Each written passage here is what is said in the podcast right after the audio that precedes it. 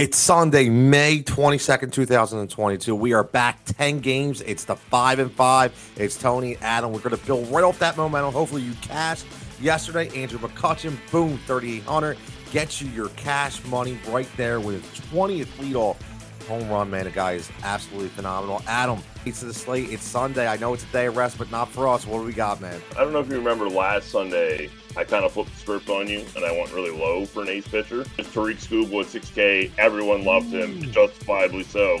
I'm going right back to that range today because there's a bunch of ace options as far as salary. There's an ace that is under 7,000 and if it's Yusei Kikuchi. Look at this guy in May. In three starts this month, 17 and a third inning pitch, 156 ERA, 197 WOBA, 31% K rate, and a 3.27 xFIP. So, I mean, it's telling us he's not really been super lucky.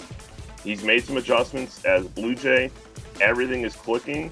And now you get one of the worst lefty offenses in baseball in Cincinnati. They have a top five K rate. They're in the bottom three in WRC plus WOBA and OPS sign me up. I like that play. And the, the top that you look at it, his last three games, he's six plus Ks per nine. He's going deep into games because he's got 90 plus pitches and at least five innings. So, hey, you know, Adam, it's not all about the wins. We got to get those Ks. We got to get those innings pitched. What about the other side? About the gas can? What, what's that player that we're going to attack? I'm going after Aaron Sanchez from the Nationals pretty hard today. There's just no way to construct that he's a good pitcher at this point.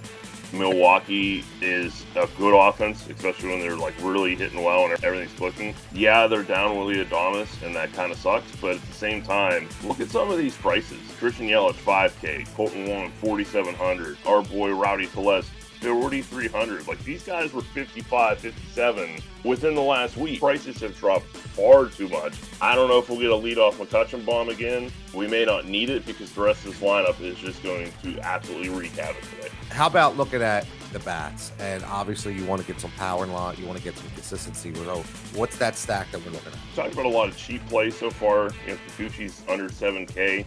Man, there's not a lot metrically to support this in the past two weeks But the Blue Jays have just been so unbelievably cold. They got to snap out of this at yeah. some point. You get a rookie in Ashcraft. I know he's generating a big ground ball rate in the minors. Ain't the minors anymore. I want to be a part of that Blue Jays offense that first game that they go nuts and post 10 plus runs. It's got to happen sooner than later. You get a rookie pitcher on the mound. I'm going to be taking some chances with some Blue Jays and GPP today. We look at the values. Even like Hernandez is under five here, and Gurriel 3,700. You have a lot of value in that lineup. Sundays with the catchers, you never know who's going to start. It's going to be Kirk, yep. it's going to be Jansen. Today feels like a Jansen day, and it feels like a Sunday Jansen home run day. Just throwing it out there. But how about some value, Adam? We, we always talk about value. Is there, you know, FFVP, just straight up value? What do you have for Sunday? Cole Calhoun from the Texas Rangers is facing the Houston Astros. He's still just 2,600.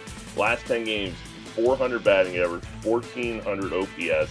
He's hit five of his six home runs on the season in the last 10 games. The guy is just white hot, and since he started out so poorly, the salary's just not catching up. Urquidy's not somebody that I really fear all that much. 2600 if I need that cheap outfielder. I'm looking towards Cole Calhoun today. I'm going to stay on that same game, and I'm looking at Jose Siri. It's earned 5.63 ERA, gives up a ton of hits, and Siri's been in the lineup, and he's been consistent. He's been above our seven-point catch line three out of five games. He's hit safely in three out of the last four, so I'm all over Jose Siri today at 2300. Hey, Adam, final thought for your day of rest that we never do. It's a pretty decent pitching slate. There's a lot of guys on the slate. I don't really want to attack So I think it's going to be an easy day to kind of really focus in on the stacks, really get different in those stacks, and run different variations of it. So yeah, go Brewers. There you have it. Go Brewers. And this is Tony Adam again, five and five. Make sure you subscribe at Win Sports. Everybody, enjoy your Sunday, and we'll catch you back here next weekend.